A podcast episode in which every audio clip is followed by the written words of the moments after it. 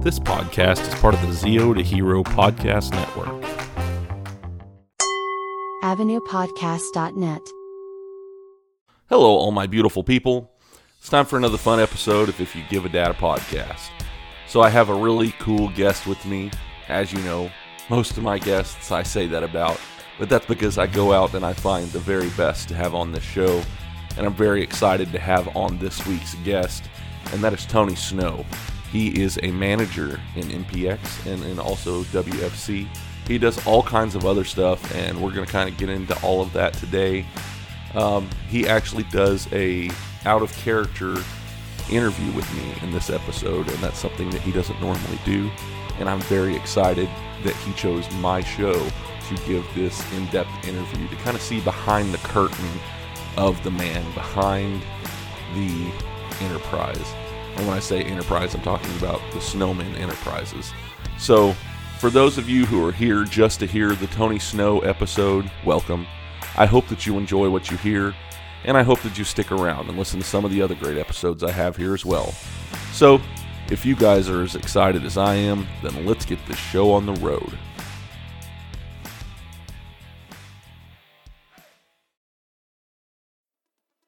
If you give a dad a podcast.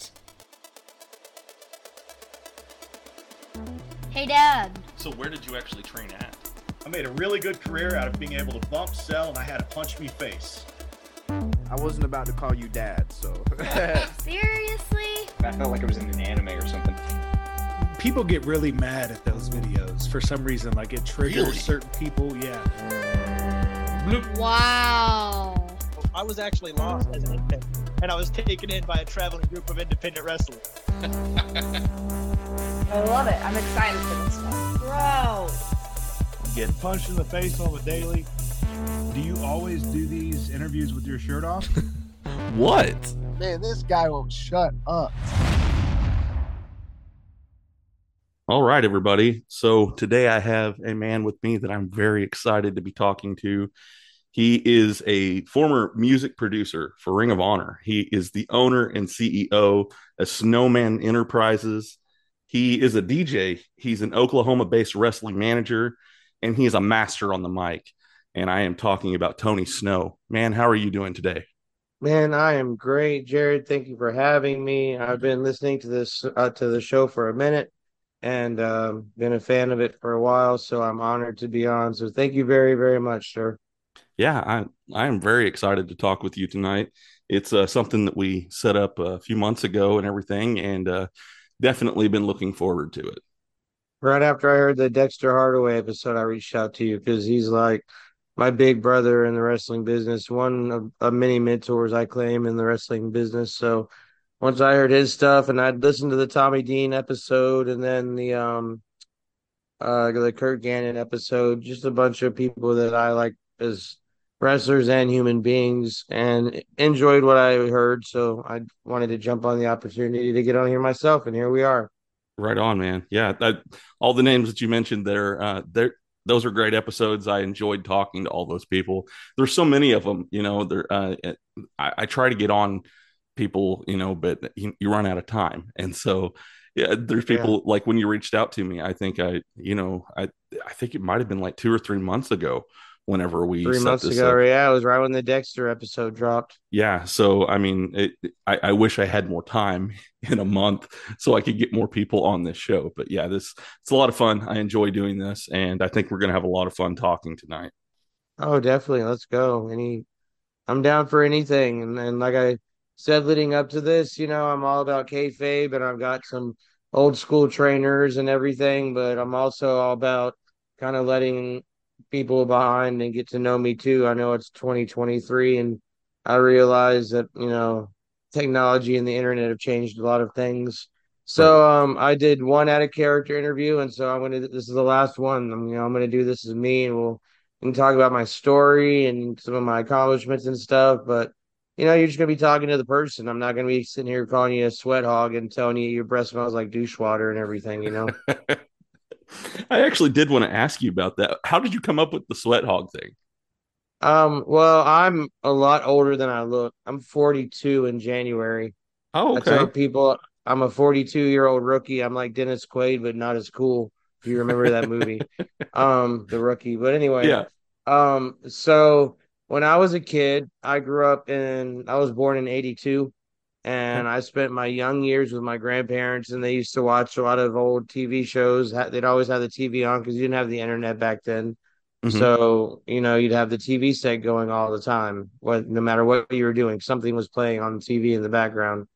And uh, Welcome Back Kotter came on one day, and the guys in the back of the class, Vinnie Barbarino and his buddies that would act up all the time, he called them sweat hogs.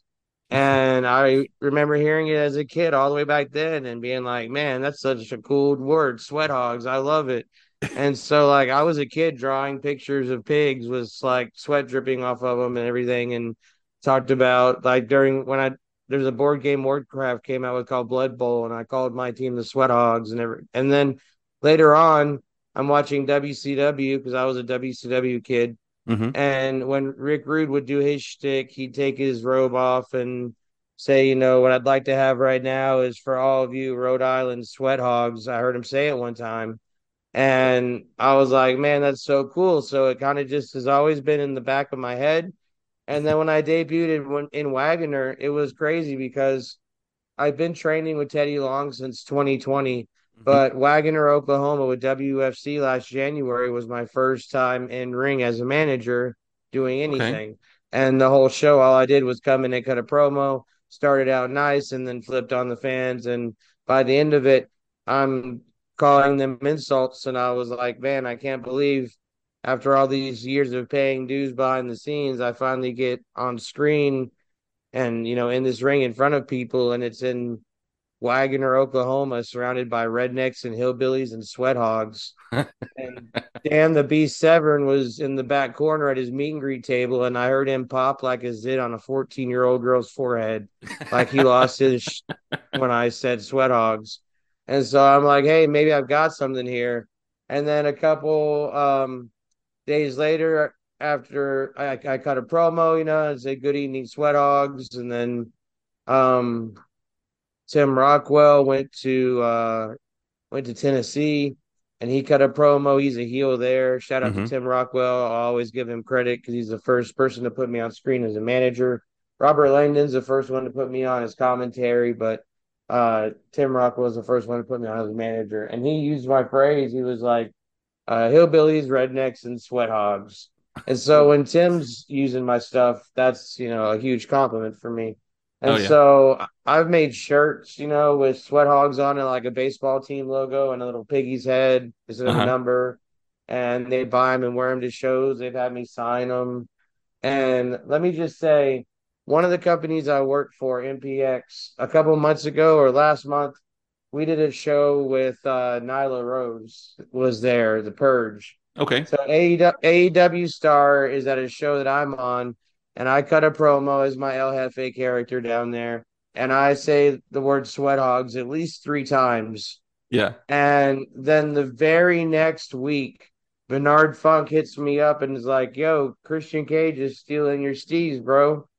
and I watch AEW. He sends me a clip, and here's Christian Cage on the mic leading Luchasaurus down the ramp with the TNT title on his shoulder, and he's like, you know, that he said, uh, they call you Dirty Jersey for a reason, sweat hogs. Now let me do my job.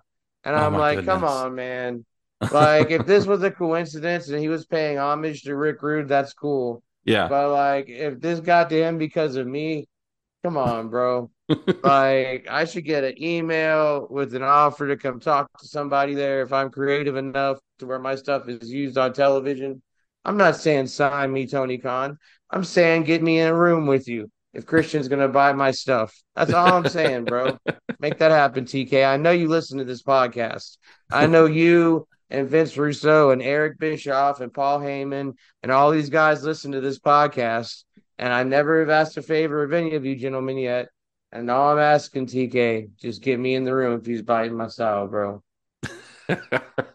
It, it- man, if they are listening, then I'm going to pop. Yeah. So, uh, Oh, they are, because I'm on. What are you talking about? there you go. Yeah, exactly. I'm a draw, baby. I got championships everywhere. Let's go. So the very first time I heard that, I when you did the sweat hogs thing, I was like, man, that is so unique and it's great because you don't hear stuff like that, and it felt like a throwback to me, you know. And like you were saying a minute ago, you, you were trained uh, uh, by a older generation when it comes to wrestling and stuff, and so hearing that, it very much took me back to the old WCW days. That's what I grew up on and watched, and my mentor and, and trainer is Teddy Long, and he was a WCW manager trained by Eddie Gilbert yeah. and Kevin Sullivan. So there's more old school for you. Oh yeah. You know, and then my in ring trainer that, you know, taught me how to take bumps and all, Joe from Oklahoma, he's old school. Mm-hmm. So yeah, man, I get a lot of comparisons to Gary Hart from how I dress to how I act and how I work. And I take that as a compliment every time I hear it because I've studied Gary Hart a ton. He's one of my favorites. But yeah, dude, it it was it's fun, man, and it's fun too seeing how it's kind of evolved from Sweat Hog. I still use Sweat Hogs all the time, but mm-hmm. you know, at MPX as I'm I'm El Jefe, this you know Mexican American drug lord. Um, I you know have dual citizenship, of course. Um, and so I uh I started calling them piggies and stuff, and you know, what's up, piggies? Did you miss me? And so piggies is getting over almost as much as Sweat Hogs is. You're gonna have a shirt with that next. I know, right? You know, I've got Nine Inch Nails put out a song called Piggy that I love that came out years ago. And one of these days, one of these wrestling companies I work for is gonna let me use it as an entrance. one of these days, man. So how did you actually get into wrestling? Um, well, I started out I I I came in the back door. Um, okay. I uh I had a 20 year career as a, a hip hop DJ. Oh. I worked with every every rapper in Texas if you can think of them.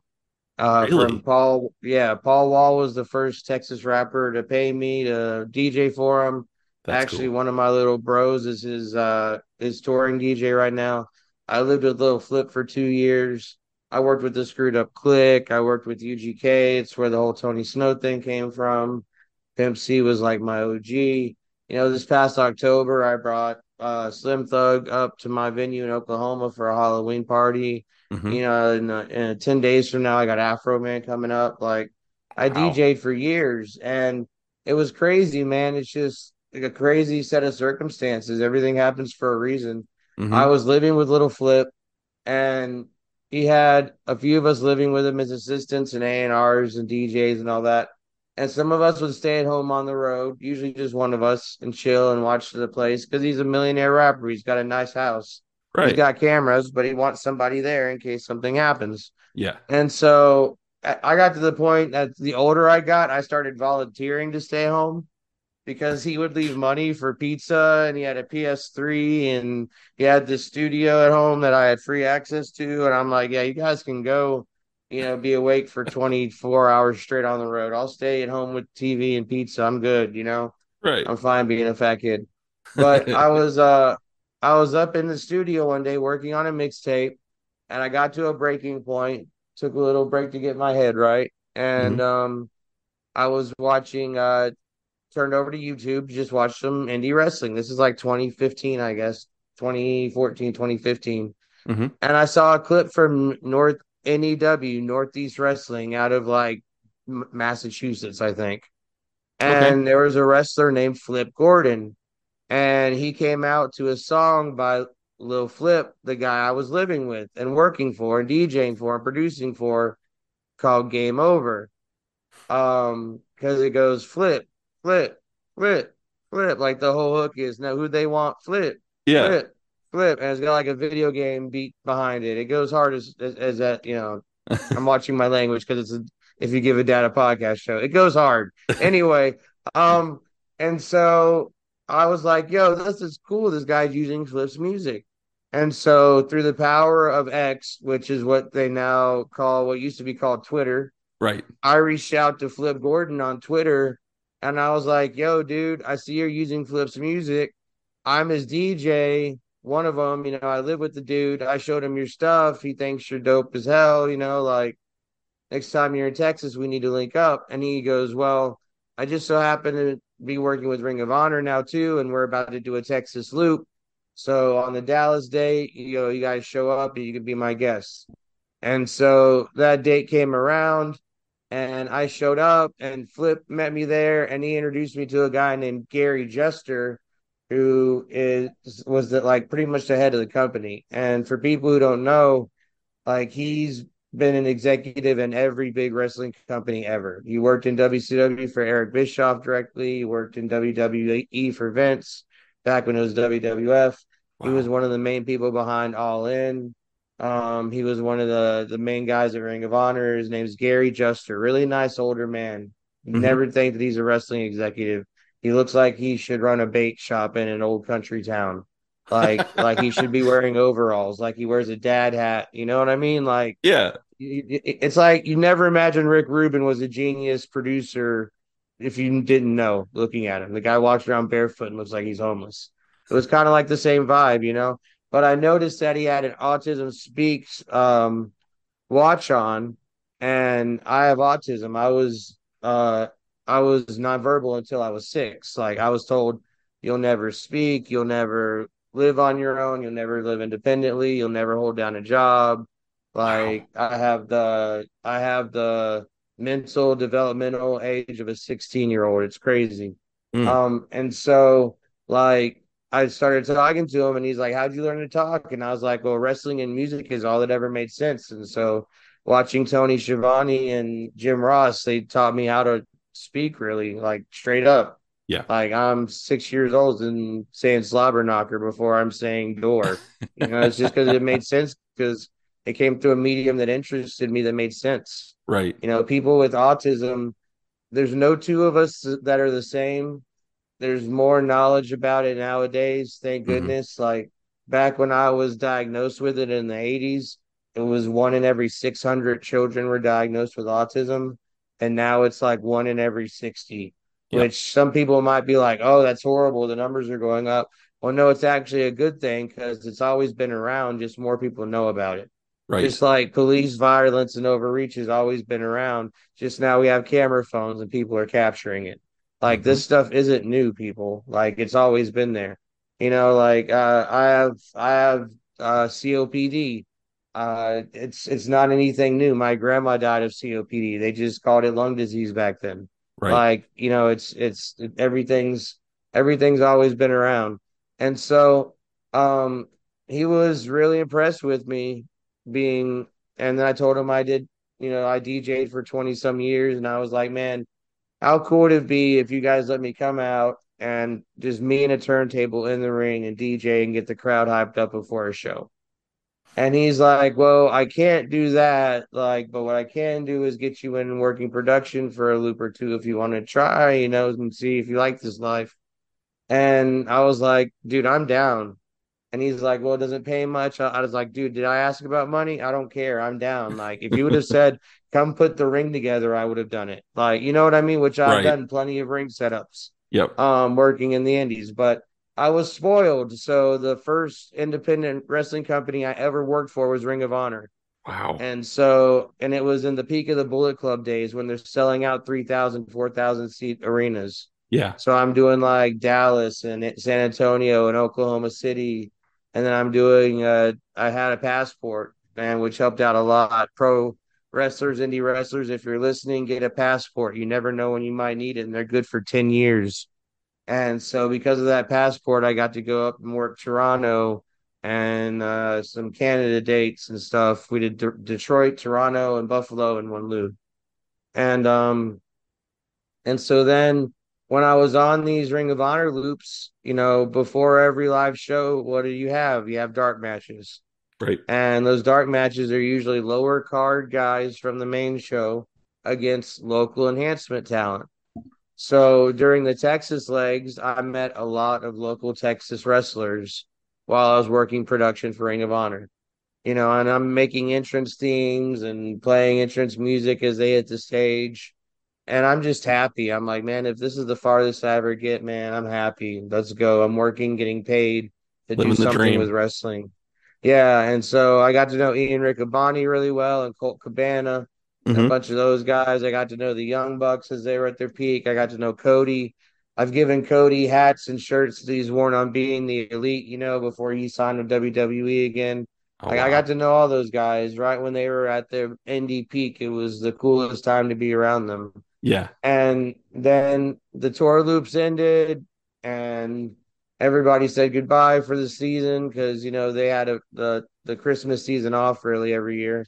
Right. And I got hit up by one of those independent Texas wrestlers that I met at Ring of Honor. Mhm. I introduced him to Little Flip. You know, he was a fan. You know, when when we did the Dallas show, Little Flip showed up. Him and Flip Gordon had a little thing after their match. You know, and we introduced some the guys in the back. And one of those wrestlers that I introduced Little Flip to, he got me books, or he he entered he invited me to a wrestling show. I went to a wrestling show with him that he was on, had a great time. Uh, then he got me booked on a wrestling show to DJ, and it was crazy going from one of the top wrestling independents to a local wrestling independent. This was Dallas Championship Wrestling Okay. You know, and I'm expecting to get the same treatment I got at Ring of Honor. And Yeah. I walk up and it's I, I get to pull up to the address and it's the Elks Lodge in Dallas, Texas. and I'm like, okay, there's 12 people here. This will be fun. I hope I get paid at least. and the promoter, the guy running the show who ended up booking me, got so drunk at the after party he didn't pay me. He had to be like, dude, I'll hit you up later. Oh no. And then like yeah, and then I yeah, it kept spiraling over and then finally he got caught up with me. Mhm. But working there got my face out and I got, you know, next thing you know, I'm working for another company. Then next thing you know, I'm working for five or six different companies as DJ and music producer making entrance themes. And then COVID hits and like the world shuts down right. but one of the companies that I worked for, they decided they were still going to do shows, but they were going to do it in a small studio with a contained audience. Masks had to be worn, all that stuff, right? This was in June of 2020. Gotcha. And uh, so we did this show. It was in a literally, it was like one of the old NWA studio shows, bro. There was like 20 people there. It was one row of chairs around a ring and blue curtains. Wow. and and who's on the show? Road warrior animal and teddy long. And so i get to meet road warrior animal because they need to make they need me to make entrance music for them It sounds like the road warrior theme but it's not exactly like it. Right. and so i you know he recorded his voice some and i made his theme for him and he loved it and i'm so blessed that i got to play it a few times and send him to the ring to it a few times and got a picture with him before he passed away and I'm still good friends with his widow, Kim Laurinaitis. She's the sweetest lady in the world. Um, but that day I met Teddy Long over our shared love of uh, greenery, if you will. I don't know how far you go on this podcast. I get Um, you.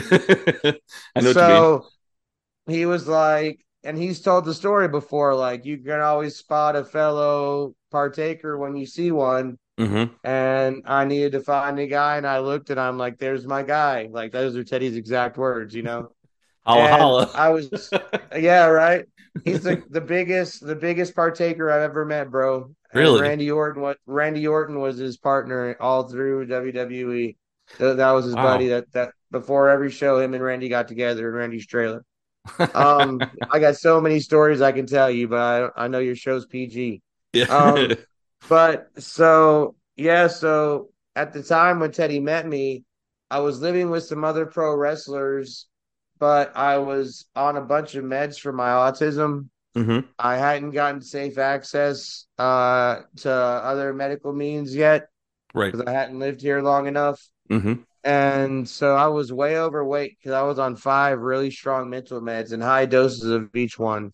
Hmm. Like I was 260 pounds, dude. Like I would get out of bed to shower and go work these wrestling production bookings, and that's it.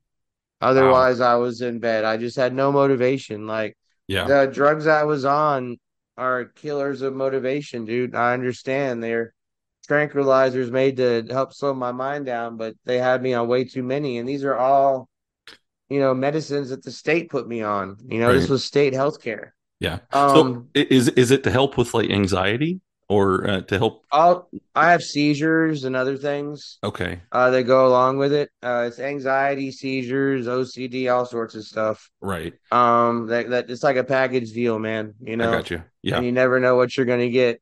You know, at least I can talk, and you know, Right. I'm I'm mostly f- highly functional. Mhm. Um, but the guys that I lived with, they were all pro wrestlers, and I asked them all to train me. I was like, I know I'm too old to wrestle, but I could manage.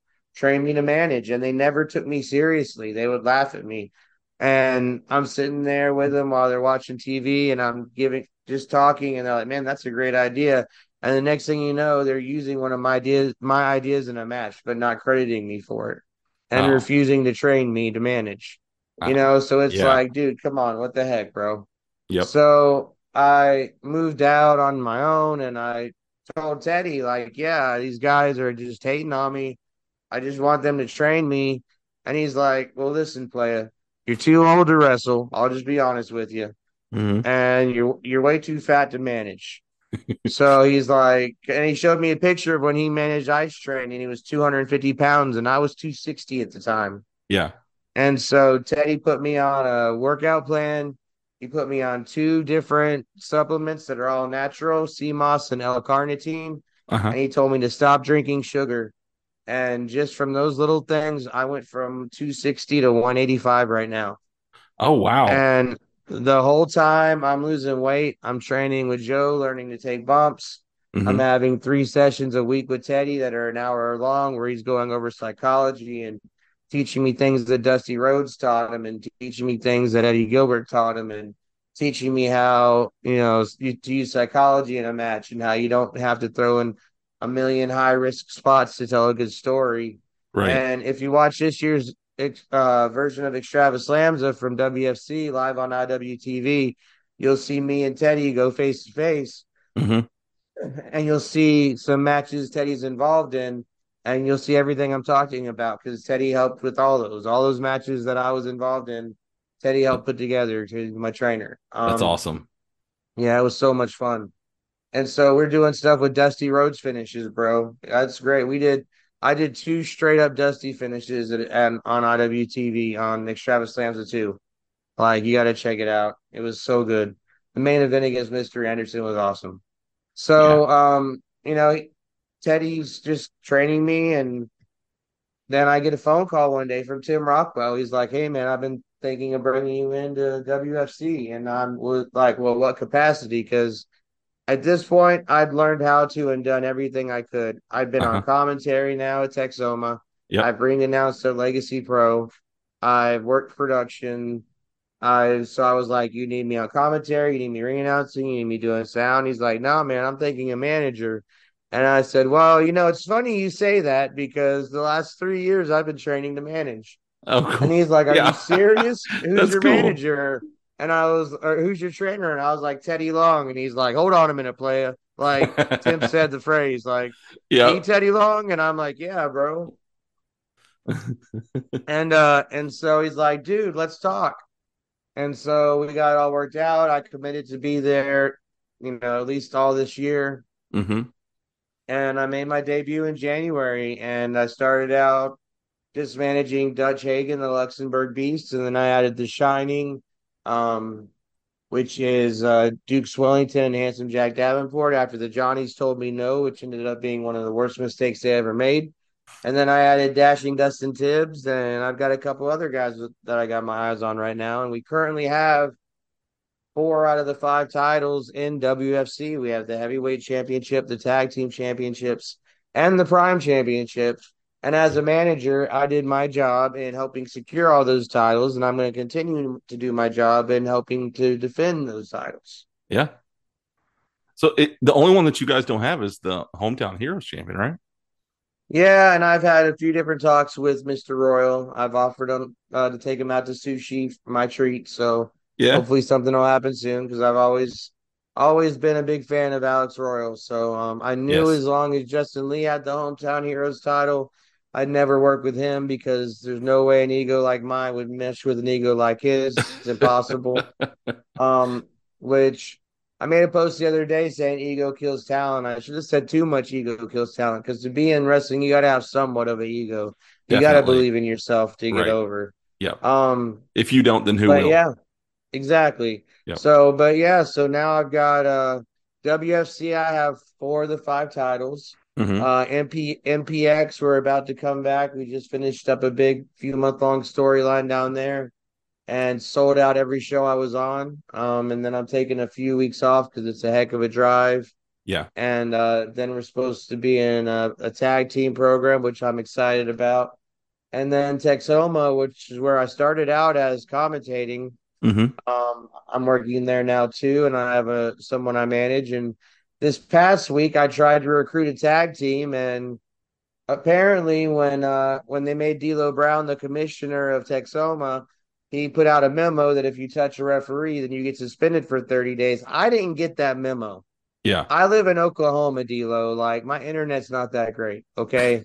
Um, when you if you were said it in the ring, I might have been out back with my client. Like I didn't hear you. And so this past Friday, I pulled the referee out of the ring as he was counting, and D'Lo suspended me for a month. So it was, you know, it was nice because he came in the ring and he told me I was one hell of a manager, and then he suspended me for a month. So it's like he's gonna butter me up and compliment me, and then tell me I can't come back and get paid for a month. Thanks a lot, D'Lo. Well, and D'Lo, that's uh, somebody. Uh, is he just doing a part-time gig there, or is he working with uh, Texoma on like He's a working with Texoma now. He's the commissioner. He's coming in almost every month, man. wow? He's also working with their academy. If you're in Ardmore, Oklahoma, Mhm. you can go get trained by my trainer Joe, uh, Tigo Sika, and Fuego del Sol from AEW. And when D'Lo is in town, he, he helps out there too. He does a lot of help on psychology and promo work. Um, but yeah, so D'Lo, it's pretty surreal, man. I told him the other night, you know, back during the pandemic, I had a D'Lo Brown action figure that had the IC title, and I actually had the old WWF ring replica, TV replica IC title that was WWF without the scratch WWF, like the old old one. Yeah, yeah, That he had that Figures Inc. made, you know, that was real leather on the back. right. And during the pandemic, I was like, man, I'm never gonna meet D'Lo Brown, and I sold both of them on Mercari, and Oh, now I see the guy every month. I could have had both of them signed. Like I see the guy every month, bro. He's one of my mentors now. and I Oh, told him last night, and he was like, "Bro, don't kill me." Uh, yeah, Hindsight's so- twenty, isn't it? Now, now, don't be surprised if if D'Lo doesn't show up in WFC soon because they already brought Teddy Long in. One of my mentors trying to stop me, and that didn't work. Yeah, So you know they keep bringing in all these people. Tim keeps flying in all these stars that have had influence on my life to try to stop me. If he can get Road Warrior Animal there, I'll be impressed. Rest in peace. Yep, yep. So yeah, I've been loving everything that I've been seeing uh, with you when it comes to WFC. You know, I've kind of kept up with everything that you've done because I think that right before you came in, uh, there was an announcement that you were going to be coming. So I was kind of watching, you know, as uh, you were going to come in because I know that the uh, there was a former um, manager for uh, Dutch Hagen and stuff that left. You know, I believe it was at the end of last year, and then you came in. So it was it, it was nice to see a see you come in and see that fresh face and uh, see what you had to offer to this group. And it's been great everything that I've seen. Man, I appreciate that. Yeah, when I was brought in, uh, WFC over the past 10 years, they've had two very legendary managers that I'm going to give their flowers to, and that's Richard Pierce and Big Stevie Cavallero. Yep. And both of them decided that it was that time in their life that they were going to step away from being on screen talent. And so both of them stepped away. Stevie was still very involved with the shows and production. Richard still comes by all the time and hangs out in the locker room. Yeah. Uh, but I knew I had some very big shoes to fill. And the cool thing is, both of them have been very, very gracious the whole time. And anytime I've had questions for either of them, or um, anytime that there's been something in one of my matches that's been kind of wonky that I haven't noticed, they've been quick to come over and point it out, but in a in a delicate way that's not gonna, you know, uh, come across as judgmental. Like they're both awesome, man. So I knew I had big shoes to fill, but they're doing their very best in helping me fill them. And uh, you know, now Stevie is back as an authority figure.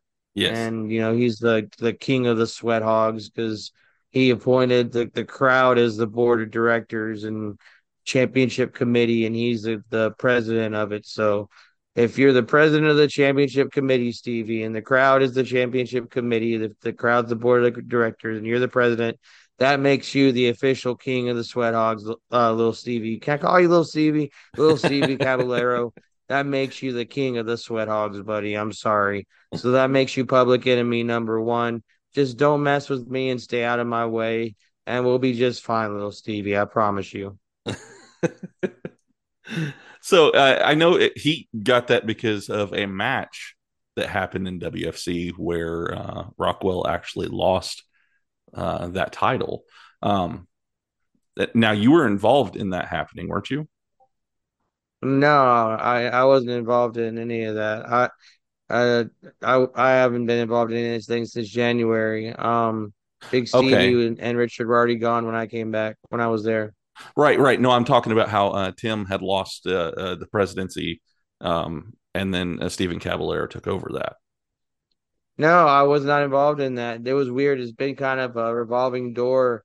We had Mike Andrews was the president of uh wrestling operations. I think you're talking about last year when they had were fighting for the presidency overall. That's right. Yes. Tim, that, okay. Yeah, yeah I Tim, do remember I, that. That was before my time. Tim Rockwell is still the president of the company, but Mike Andrews was the director of wrestling operations and yes. president president of the wrestling committee, and then he was fired and brought back as a manager.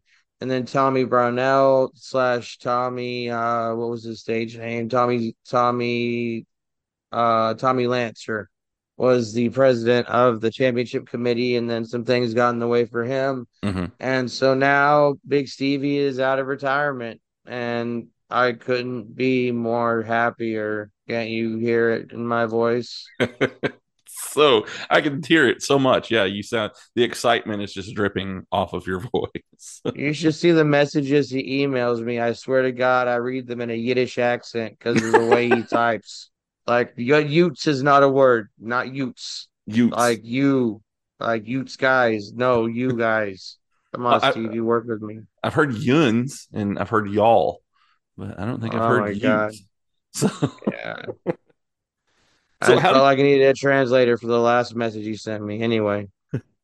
so going back to something you were talking about a minute ago, how did you come up with the El Jefe character that you use in and that's an MPX, correct? Yeah, it's a Metroplex Wrestling, which is owned by um, Matthew Palmer and Athena and Ernie Pruitt. Mm-hmm. Um, mm-hmm.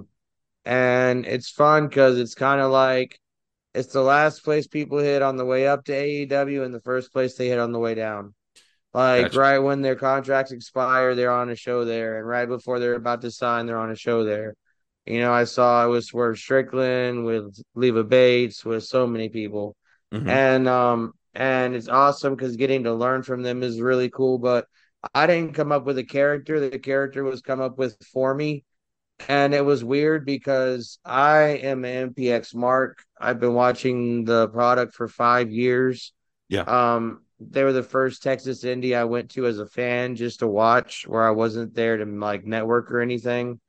And um, I've been watching for five years straight. I've been subscribing to their network. Oh wow! And uh, and so I kept saying, seeing all this talk. You know, Aaron Stevens said his faction was coming, and then Muerte joined them, and then they're like, El Jefe's coming, and Aaron Stevens and Muerte, when they started out as a crew, their first manager was Nastico. And so me and I think about 90 million other people thought Nastico was going to be El Jefe. Mm-hmm. And then Ernie Pruitt came to a Texoma show and saw me work. And then the next day, I'm messaging with him on Facebook out of nowhere, and he tells me to hit Palmer up, and so I hit Matthew Palmer up, and he asked me to cut a promo, which I did, and I actually cut the promo on him because I'd known him for a while, and again, I've been an MPX fan for five years. I went to a lot of their shows. I I had a podcast of my own. I interviewed a lot of their talent for. So I cut the promo on Palmer, and then I didn't hear back from like forever. So I just thought, okay, I guess they're just not going to use me. And then, like, literally, their shows are on Saturdays. I get hit up on a Thursday afternoon by their booker mm-hmm. asking me if I wanted to be El Jefe. And I was like, yeah, dude, I can totally do that. Like, my girl's Mexican. Her parents don't even speak any English. I'm around all the Spanish culture. He's like, I know that's why I came up with it as the character for you. I'm like, what? He's like, yeah, you were this famous DJ. You sold the rights to your music. You moved down to Cabo San Lucas, Mexico, which is where all these rich Americans retire to because there's no property tax.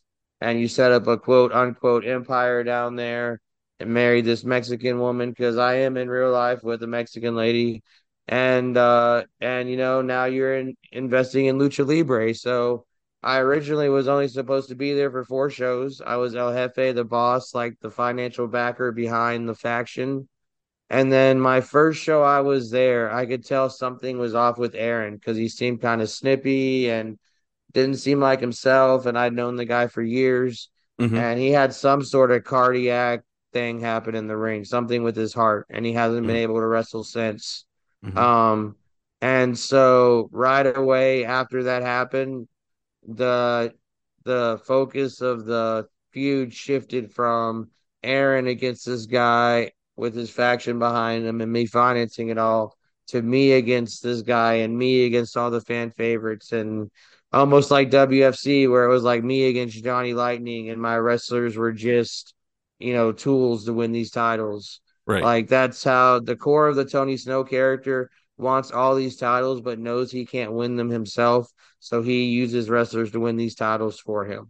Like and that. so it was perfect for WFC and it's perfect for MPX now because now it's like I'm feuding with all these baby faces. I'm cutting all the promos because my wrestlers don't speak because they most of them are Hispanic. One of them does has a mask and doesn't speak at all. Yeah. You know, so it's like it's me against these guys, and my wrestlers just happen to be my chess pieces in the battle, you know, Right. and so it's fun because I get, you know, being a heel manager is hard because you have to put over your guy, you have to put over your opponent because if you don't put over your opponent, then you just beat a nobody, and what was the point?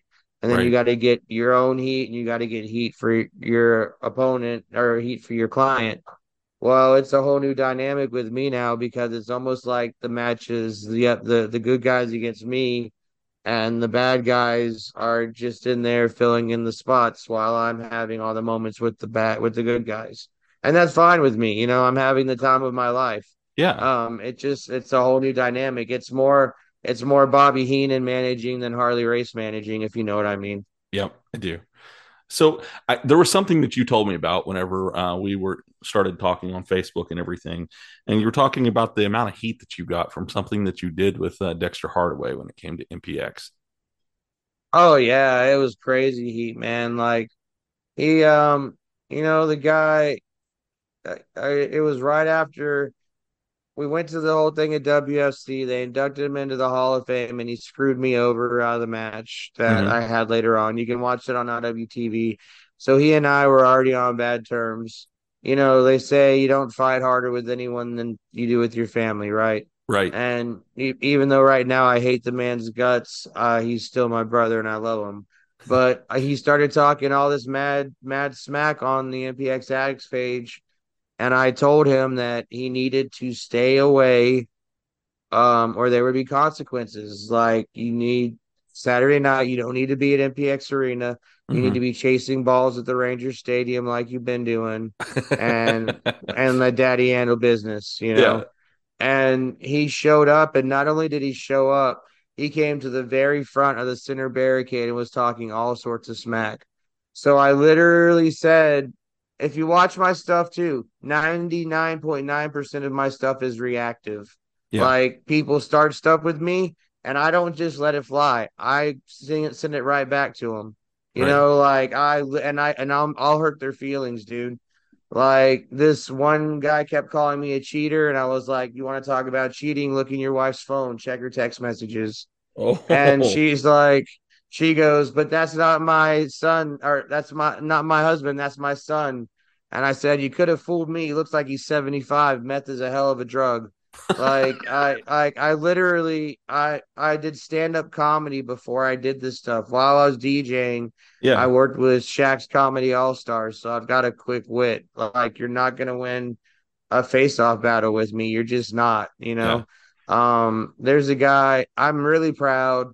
There's a guy at Texoma, a fan that's been coming around for years and uh been screaming a lot of homophobic stuff at some of the some of the gay wrestlers we had, some of the Mhm. LGBTQ community, and some of them don't wrestle anymore because of it. And I exposed the guy on live broadcast two months ago, and now him and his family don't come anymore.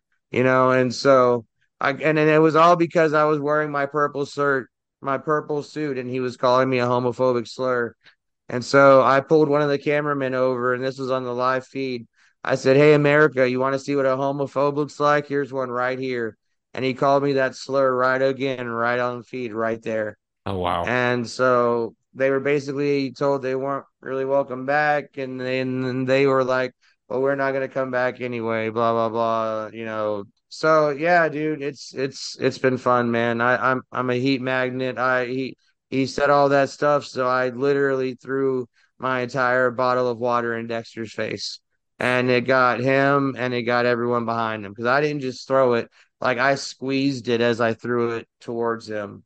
And There's a little so this it was like it was like a water bomb, you know, and it hit yeah. him and all the women behind him. And so yeah, it was it was something else, man. You should go check out the MPX network. It's on Twitter now or Twitch now. Okay. Twitch.tv slash Metroplex Wrestling. One thing that the piggies they really love is when I bring tortillas for them. Because I'm the benevolent El Jefe and I feed the people. So I toss tortillas out into the crowd. And, you know, on special occasions, sometimes they don't deserve them if they've been bad piggies. And this past week, I had a pack of like 50 corn tortillas fresh from my abuelita's kitchen. And one of the baby faces fans wearing his shirt, wearing Aaron Eagle's shirt in the third row. As soon as she saw me during my entrance, she jumped up and gave me the double middle finger and was all F you snow, F you snow, just cursing at me so hard. And so out of those 50 t- corn tortillas, she took about 40 of them to the face. I started throwing them at her like frisbees. And Yeah. then the next thing you know, it was like the Ninja Turtles pizza machine. Like Yeah. I was literally standing up on the apron, pelting her with corn tortillas as she's flipping me off. And then by the end of it, I'm balling them up like baseballs and just hitting her with them. Because I'm like, oh, okay, it's F me. Okay, here, here, have a tortilla. Open your mouth. I'm sure you're used to it. Oh, my bad. Sorry. If you have to edit that, you can. Um, but anyway, like that, it just it, it's all it's all response. You know, Yeah. everything I do is all responding, and and, and some of it, like one dude hates my guts because. You know, at Texoma, I was their play-by-play guy for four years. I was a baby face. I was their straight play-by-play guy. Yeah. I was an Ian Riccaboni student of commentary. You know, I know him personally. Him and Colt are like my GOAT commentary team. And I know a lot of those regular fans that would come because they added me on Facebook. I didn't add them. You know why? Because I don't give a f- about them. Oh, sorry. You can get censor that out. Yeah. I, I don't give a bleep about them. Um, I don't give a f about them because they're just they're wrestling fans. All they did was pay money to see me. So a lot of people pay money to see me. What makes you special? Like and and they added me on Facebook. And so I know stuff about their personal life. And when they get cute with me as I'm walking to the ring, I use that against them. Right. Like I'm making my entrance to the ring, and this guy starts cursing at me and telling me he's going to shove my cane somewhere. And I stop and I tell him very calmly because I know he's a 62 year old pizza delivery man for Pizza Hut. I stop and I very calmly tell him that the only time he needs to be addressing me is if he's handing me a large pepperoni pizza. And he, he jumped up all mad and was yelling at me. And I said, You know what? Just for that, I want stuffed crust and I'm not tipping anything and extra anchovies. Like, bring, give me all that. like, I just, I, I'm, I'm not gonna, I'm not gonna let up, and I always keep my word, dude. Like, I, I'm, Yeah. it's almost like an obsession with me. My fans, people either love me, Mm-hmm. hate me, or love to hate me. Yeah. Believe it or not, I sell a ton of 8 by 10s at shows because a lot of people love a good bad guy. Right. And even though I don't believe I'm a good, even though I don't believe I'm a bad guy, that's what I've been labeled as. You know why I've been labeled as a bad guy? Because I take shortcuts. Well, you know what? Sure, Snowman Enterprises takes shortcuts, but what company in the world that is successful doesn't take shortcuts? Look at this company we're using right now for this meeting, Zoom. They probably take a shortcut. They probably haven't. They probably cheated on their taxes once or twice, or or uh, or broke some country's laws or something just to get a break on their fees or something like whatever company you work for is probably taking shortcuts. This microphone I'm talking into, Blue Microphones, their company probably took shortcuts at some point. The only difference is I have the testicular fortitude to take shortcuts in front of all these stupid sweat hogs. Like I do my cheating in public. And if the referee doesn't see it, it doesn't count as cheating. So Yeah, no. we won that prime title, and I don't care how you think we won it. We won it. You know, we won those tag titles. Did did we jump Johnny Lightning in the in the in the parking lot? You damn straight we jumped Johnny Lightning in the parking lot because I told him if I saw him in that building again, I was going to end his career. And I might not have ended his career, but I did everything in my power to, man. Let me say, I got to respect Johnny Lightning because that boy can take a beating. Yeah. He's right up there with my plumbing. My plumbing can take a punch. Like, he can take a beating, man. Like I'm telling you, dude, he can take a beating. So there was something you brought up a minute ago, uh, and I didn't know this actually. Um, you had your own podcast. Yeah, back in the day called Rap and Wrestling, and then it was actually a radio show that was broadcast on Bounce 104 out of Denver. Oh. Um, and so I would record it as a live podcast, and then I would send them the recording, and they would play the recording on their FM station. Oh, that's cool. So it was called Rap and Wrestling, and I interviewed rappers and wrestlers. And so I did almost like a little residency at MPX hmm when I first moved to DFW after I came off the road with ROH. And I was literally interviewed like everyone on the MPX roster. And so now the fact that I'm not only talent for the company, but leading one of the top heel factions there and main eventing, you know, three out of the 10 times I've been there is pretty crazy full circle story. You know, I literally made the transition from one side of the barricade to the other. Yeah. But I did it the right way. I didn't jump the barricade like these idiots. I went and got trained and I earned my way across the barricade. So you've done so much, you know, whether it be uh, being a DJ. We've talked about all Dude, kinds of stuff here. I've tonight, lived man. I've lived like eight lives, dude. I'm an ordained minister. I've married people in a comic book store. Wow. Like one day when my career is over, you know, I've got COPD. I haven't really gone public about it, but I've Mhm. got about a 10 year career left in me probably. And once that 10 once that decade in wrestling is over and I write a story, it's gonna be like the nine lives of Tony Snow. Because I've lived pretty much like nine lives, dude. I've had a very full, very full existence, man. And I'm only 42. I've still got plenty of left. for sure. Do you have a favorite story of that's happened to you since you've been doing all this? Since I've been doing what? Since you've been in uh, wrestling? Since I've been in wrestling. Um man, I've got so many. Like there's been surreal moments. Um like, yeah, here's my favorite story. And there's only so much I can tell because you're a PG podcast. So I'll do my best. If you have to edit any of it, I I understand. Okay. That's fine. So so um last year at WrestleCon, Wrestle WrestleMania was in Dallas, hmm and I was booked a company I did production for the main event on one of their days of their WrestleMania week show was going to be Rob Van Dam and Booker T against somebody against another tag team. hmm And at the last minute, that show canceled. And so I was all bummed because I've partaken with the Sandman and Sabu, and I wanted to partake with Rob Van Dam because he's like the Bob Marley of pro wrestling. Right. The guy was on the cover of High Times. He was arrested for possession and Mhm. stripped of the title. He's kind of a martyr for the cause type thing, you know, like Right. he's that dude, you know, like he's the big Lebowski as a wrestler Yep. and and so I'm all bummed, but Teddy's like, I'm in town, player. Come work WrestleCon with me. So I'm like, okay. And I'm really not thinking what working WrestleCon with Teddy entails, right? Right. Well, I'm at the table with him for his signings, and he's in the Legends room. So I'm in the room with Bret Hart, Lex Luger, Arn Anderson, JBL, Teddy Long, Boogeyman, uh, IRS, you know, Money, both members of them, Mhm. uh, Brooke, Brooke Hogan for some reason. Like all these people are all in this room and they're all coming by Teddy's table paying respects and he's introducing me to all of them. Yeah. So I'm meeting all of these legends. Like I'm shaking Bret Hart's hand. Like I wouldn't be doing this if I was working that indie show. Right. And so I take a break. I decide I'm going to go walk around the rest of the convention and see who else is there because I'd been in that room all day. And I see Rob Van Dam and I have hmm. some party favors on me. So I go and I hand them to him and I said, I was supposed to be on a show with you.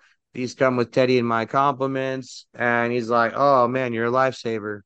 Well, I go back to the booth with Teddy, signing ends. I'd get him back up to his hotel room because he's staying at the same hotel the convention's at. I get him all settled, you know, make sure he's straight because he's like a big bro to me, even though we were feuding in wrestling. In real life, he's my trainer. Right. And um, and I make sure he's good. And then I go back downstairs and I'm like, you know what? Let me make one more lap through and see if I meet anyone famous that I wanted to, or if I find anyone I know or anything, you know, run into Mhm. anyone from earlier. Maybe I can have a drink with X Pac or something. Who knows, right? Yeah. And the first people I see are Rob Van Dam and Katie Forbes, his girl. Oh, okay. like, yo, they're like, yo, Teddy Long's dude, do you have a lighter? And I'm like, yeah, in my car. And they're like, well, we have to go to the House of Blues. Can you take us there? And I'm like, of course I can. And they're like, well, can we partake in your car? And I'm like, of course we can. So I literally got to drive Rob Van Dam around Dallas in my, at the time, Nissan Altima. You know, while me and him are partaking while Katie's getting changed in the back seat. Oh. And what are we talking about? We're talking about the old ECW video games and how horrible they were, and how they were like the Raw games, but worse, you know? yeah. And then we get to the venue and he's like, dude, we've got more of these. Let's make another turn. So I'm like, okay. So we drive around for some more. And so then we start talking about memorabilia. And he's like, you know, I have the biggest collection of RVD memorabilia ever, man. Like sometimes, you know, I get a little too tipsy and end up autographing stuff to myself. Like so, sometimes I open stuff up and play with it and then forget I opened it and wonder why it was open, you know. and then I'm like, man, that's so cool. And so yeah, I, I had this, ex- and then a week later, I get an email from his assistant asking for my address. I email it to him, and a week after that, I get a Rob Van Dam Elite action figure in the mail, and it says to Tony Snow, "Thanks for the lift," and lift is in quotation marks. Huh. Uh, Rob Van Dam, WWE Hall of Fame, twenty one. That's You so know, cool. So uh, yeah, I've got an irreplaceable piece of memorabilia. And then when I went to pick up Teddy for Extrava Slams at the Tulsa airport, I ran Mhm. into RVD because he was there for a Comic Con. They were on the same plane. That's Like, cool. he comes out there and he's like, "Dude, what are you doing here, bro?" I was like, "Dude, I wish I'd known you were here. I would have been prepared, if you know what I mean." uh, but but yeah, so that and then just all my interactions I've had with Teddy, you know, people respect him so much and rightly so. right. But like be, being around Teddy and JBL together is hilarious because they're always ribbing each other, you know, and and being around Teddy and anyone really, they're ribbing each other. Yeah. Um, I actually but, met JBL. yeah, dude, he's such a cool guy, man. I don't I think he knew how to take me. I, I saw him snap on a staff member though. Did you? because there there was a WrestleCon staff member that was there working on the clock, Uh huh. and JBL comes by Teddy's table, and me and Teddy and JBL are talking, and this staff member turns around and he gets a selfie of us all, and Oh. JBL's like, "Are you kidding me, bro? You're on the clock. Plus that's forty dollars. Like, dude, guy's a multi-billionaire, and he wanted Yeah. his forty bucks for a picture. Where's my 40 bucks? Well, when I met him, uh, it was at the Comic Con this year in uh, Northwest Arkansas.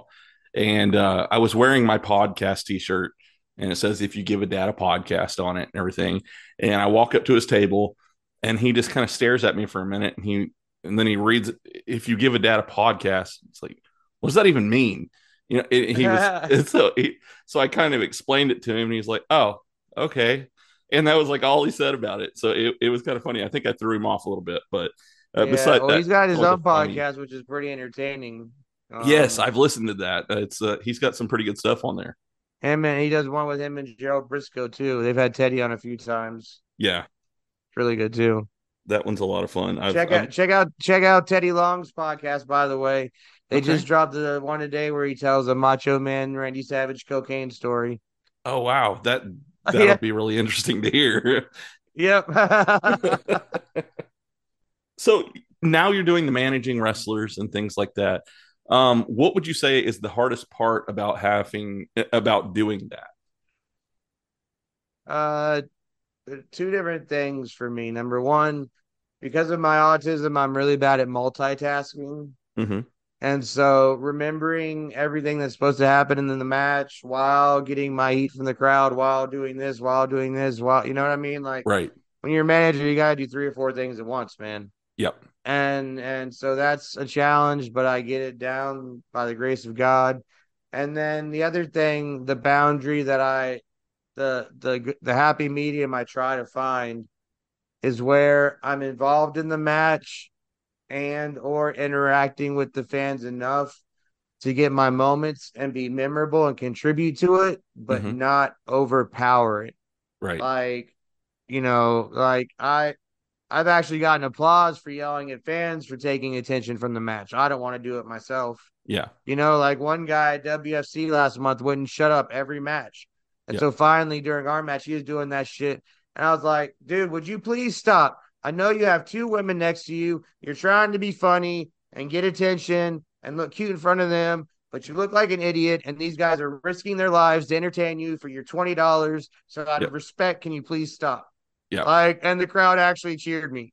like so learning to walk that fine line to where there's enough attention on me to where there's a chance I can get signed, I can go somewhere, Yeah. but to but I don't want to take shine away from my guy either. It's not my match. Like something bothered me recently, and I know it wasn't done on purpose, but one of the companies I work for, and I'm not at liberty to say who it is, one of their broadcasts during the entrance, the camera shots were on me the whole time. Like Mhm. you my my guys on the turnbuckles and the camera's following me and I'm talking smack and everything, but I'm only talking smack because the camera's following me. Right. You know, you'd think that I was about to take my coat off and start wrestling this dude. Yeah. It was like it was my entrance, you know? Yeah. And so like I don't want heat for that and I don't want you know, I, I, I want to do my job to the best of my ability, but I don't want to disrespect my client by taking away from what he's doing, if Right. that makes sense. Yeah. And it's such a it's such a fine line to walk because you gotta be you gotta I gotta be discerning with which fan I give my attention to because they're all yelling at me. I've got so much heat, everyone's screaming at me. You know, they're calling me Barney, they're calling me Grimace. One dude called me Grimace, and I'm like, yeah, just like your wife does when you kiss her. And he's like, joke's on you, I don't have a wife. And I was like, of course you don't, because you're ugly as sin.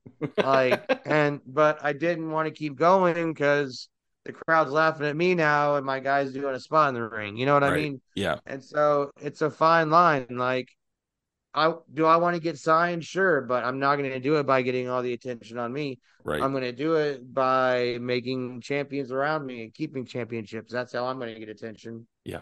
And right now at WFC, I'm the man. If I had a fifth member, we'd have all five titles. No disrespect, Mr. Royal. Maybe it'll be him. Maybe it won't. But if I had someone else, we'd have all we'd have all the titles, dude. That's just how it is. Yeah. Man, this look at been my look at my look, literally look at my faction. I have I have the only thing that was given to me was the heavyweight champion. Okay. I took a tag team of 25 year veterans who were in the mid card doing nothing as mid card tweeners Mhm. and made them tag team champions that they took from the longest reigning champions after the Johnnies. right. Like, like they took those titles from guys half their age Mhm. you know like and and then the prime champion, D- D- dashing Dustin Tibbs. He's the youngest prime champion in the history of the company. He's been wrestling a year, and he's he's he's the TV champion. The prime title's like the TV title there. That's impressive. Like we have, yeah, dude. Like so Throwman Enterprises is all about excellence, and at MPX, you know, we main event, we're main eventing.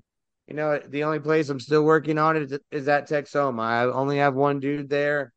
I'm trying to get a tag team right now, so fingers crossed. So you brought up the everybody uh talking about the suit and stuff that you wear. It's that three piece purple suit that you wear. And I gotta say, man, I actually like it. And I wish Well, I I could have, pull like- that off, man. I have like seven or eight suits. I have a pink one, and they call me when I wear the pink one. Uh, they call it pink, and I tell the stupid sweat hogs that it's salmon. If they were smart, they'd know the difference. yeah. When I wear the light purple one, they call me Grimace. When I wear the dark purple one, they call me Barney. Yeah. Which is funny because I just feuded with the guy who was in the Barney suit, like for real at Texoma. oh, Um, really?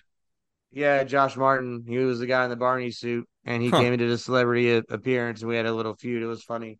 Um, when I uh, here's the one I, I got that I was shocked by, and I got this at WFC by a, a girl that looked like she was 12 years old.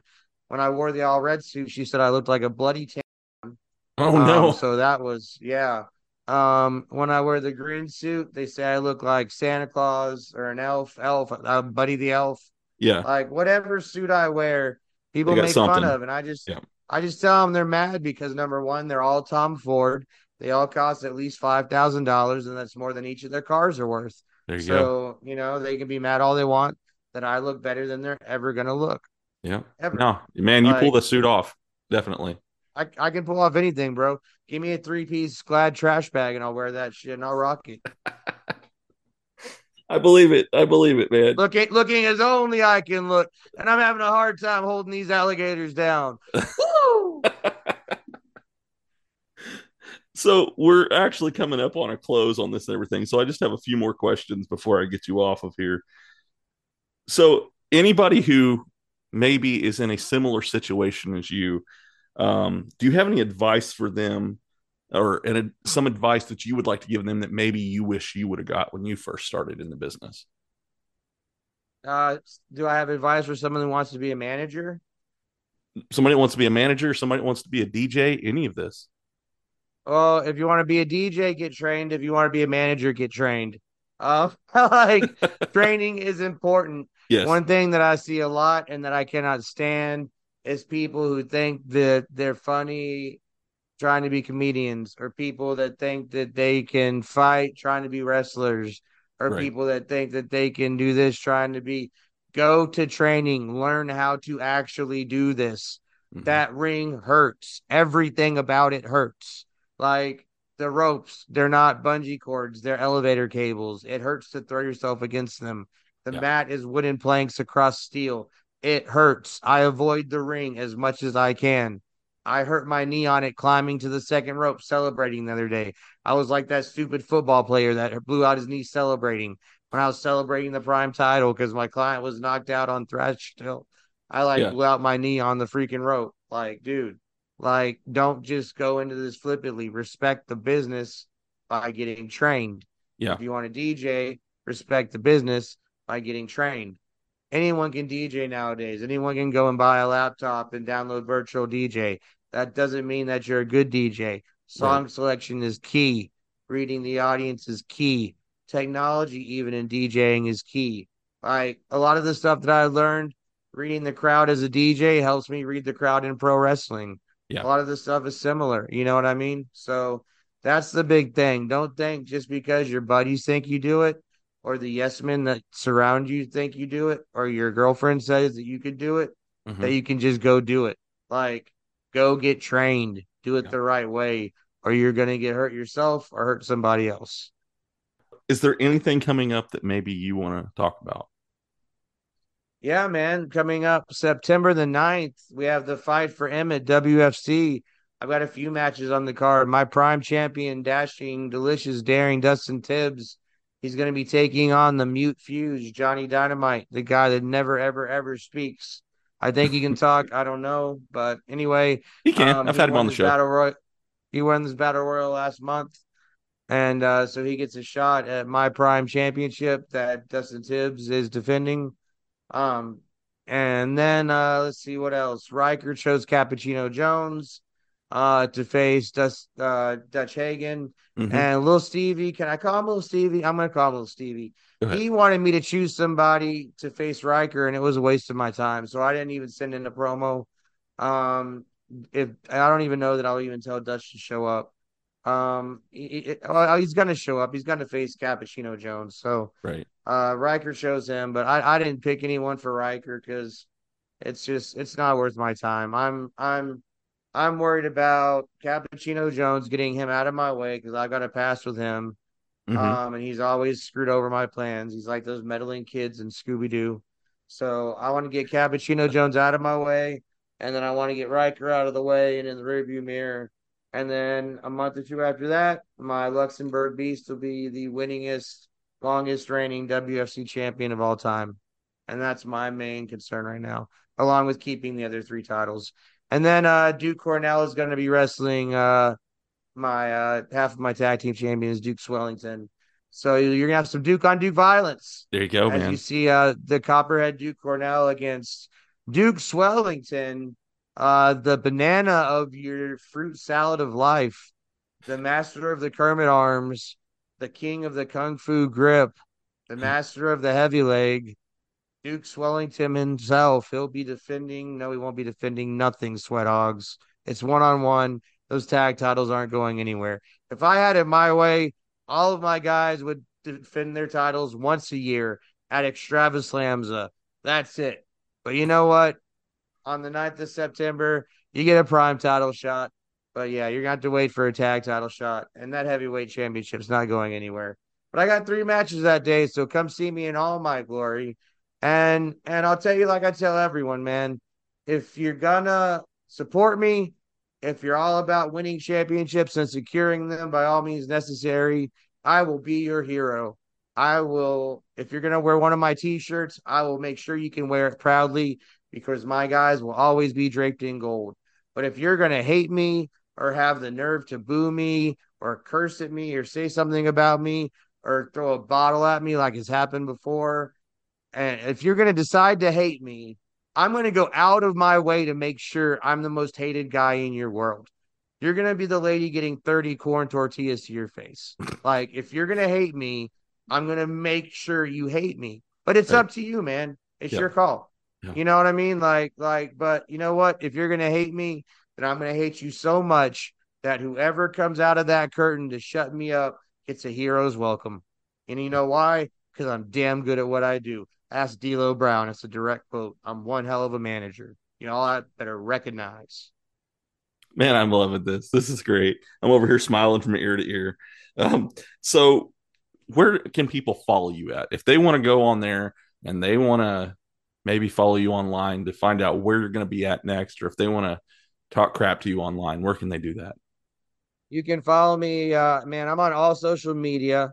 I've been dealing with some issues. I fired my previous manager. Then I had someone else managing my socials, and that didn't work out.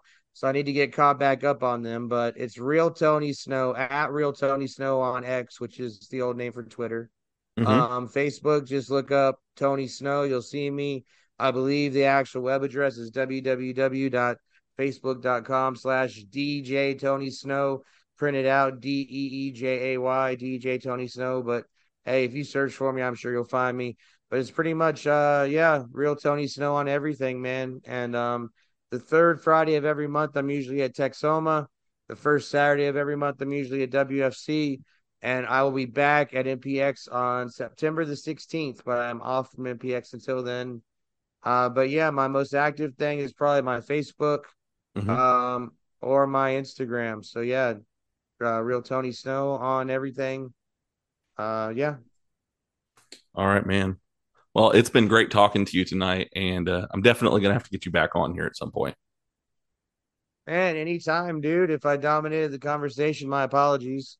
I, I Um, loved I it. just, I, you it was great. Someone's excellent as I love. I am loves talking about myself. Uh, but I'd be more than happy to come back on anytime you want me. Thank you so much. All right. You have a good night. You too, man. Thank you. What's up, everybody? This is the Showcase, Alex Royal, brand new host of When This Microphone Hits My Mouth. You, well, you get the idea. We're going to be bringing you guys new episodes every single week, keeping the same popular style format that we had on What Can You Offer, my other podcast with John Cross. Be sure to check that one out because every once in a while you might see another special episode, and you never know, John might cameo on this one every once in a while. But we're going to bring you unique perspectives on all things Oklahoma wrestling, pop culture, entertainment, podcast, and really, honestly, just anything that pops up. We're just going to have a free for all, have conversations, have guests, and have a grand old time. So be sure to check us out every single week. The goal is to have a new episode drop every single Friday. So you, yourself, your friends, and everybody else listening to this right here can check us out. Be sure to check back.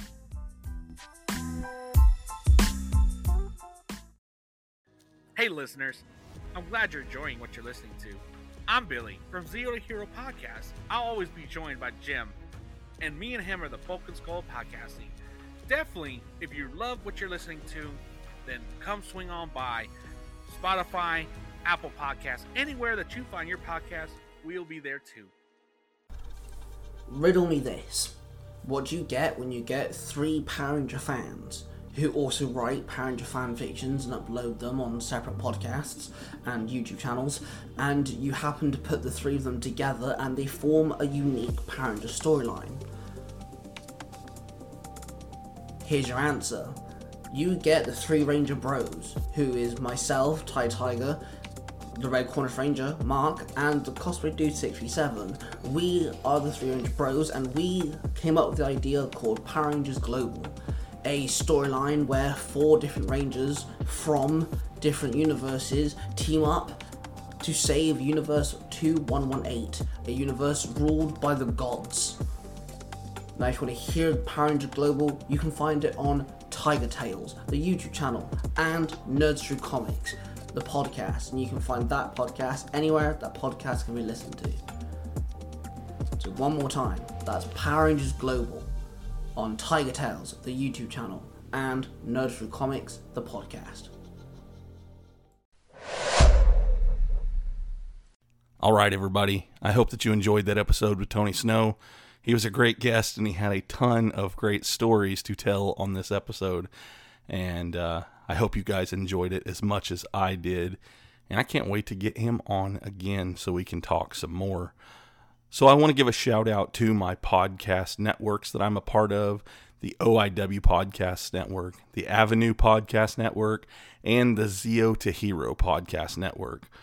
If you are looking for any type of different podcast that you would like to listen to, go and check these guys out. They've got everything that you could want, whether that be wrestling podcasts or it be fan fiction, or if you want to hear stuff where they talk about toys or they talk about Power Rangers or travel episodes or whatever you're looking for, they have on one of these networks. So go and check all of them out. I will have a link to all of them in my show notes. So I also have merch out. I have shirts and stickers and mugs and all kinds of other stuff. So if you want any of that stuff, make sure that you follow me on my social media pages. That way you can order this stuff or you can order it from my wife who makes all of it for me. And she is Cups and Tees by Stasha. She makes all kinds of great stuff. She made um, shirts for me for Diamond State Wrestling. She's also made shirts for the Vatos of Loco the former um, tag team champions of Diamond State Wrestling. As I'm recording this, it is 10 o'clock at night on Sunday, so I just got back from doing the show there, interviewing people, and doing the rare cut. So I am still very tired from that, and uh, it was a great show. I had a lot of fun doing it, and uh, maybe I'll be able to talk more about it in this next episode that I record. But um, yeah, if you want any merch go and get it from Cups and Tees by Stasha. She has some great prices and some great things. So, as you're listening to this, make sure that you let me know what you think of it. And uh, when you do leave a review, um, people are more likely to follow or find this. And uh, the more the merrier. Also, make sure that you like, share, and subscribe to this. Hit the notification bell. That way, you make sure that you get uh, notified every time there's a new episode of iGadap. So you've heard me talk about social media, things like that. If you can follow me on any of those, I'm on Facebook, I'm on Instagram, I'm on Snapchat, I'm on TikTok, I'm on uh, Twitter. I'm all over the place. So just go and look up if you give a dad a podcast and you can find me at any one of those. You can also send me an email at giveadadapodcast at gmail.com. I look forward to hearing from you guys. Make sure that you go out there and you follow me. That way you can stay up to date with all the new episodes that will be coming out and all the cool things that I'm going to be doing over the next few months. Uh, I've got some really great stuff coming up, and I just want to make sure that you guys have the ability to see everything that's going on. I also want to give a shout out to D.Cure for making my ending theme song for me. It's an amazing song, and if you like what you hear, make sure that you go out there and follow him. I also want to say thank you to the original Geek Comics for giving me a spot in their Paladin comic book to uh, advertise for this podcast. And I really appreciate those guys. Make sure you go out there, follow them. They are making some great new stories, and I can't wait to get my stuff in the mail from them. So it's time for everybody's favorite part of the episode, I believe, and that is the dad joke of the week. How do billboards talk? They use sign language. All right. I love you guys. I hope that you have a wonderful week, and I will see you next time. Bye.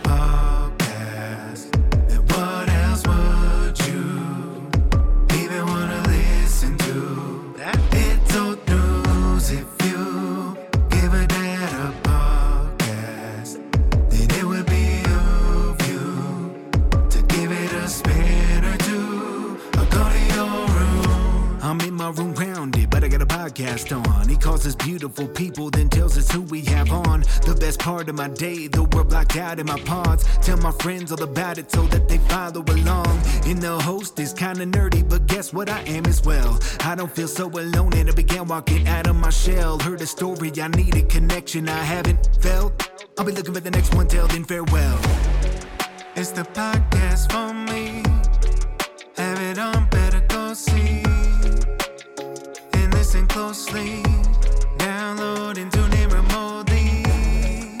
The podcast for me. Have it on, better go see. And listen closely.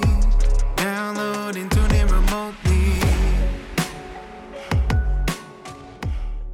This podcast is part of the OIW Podcasting Network.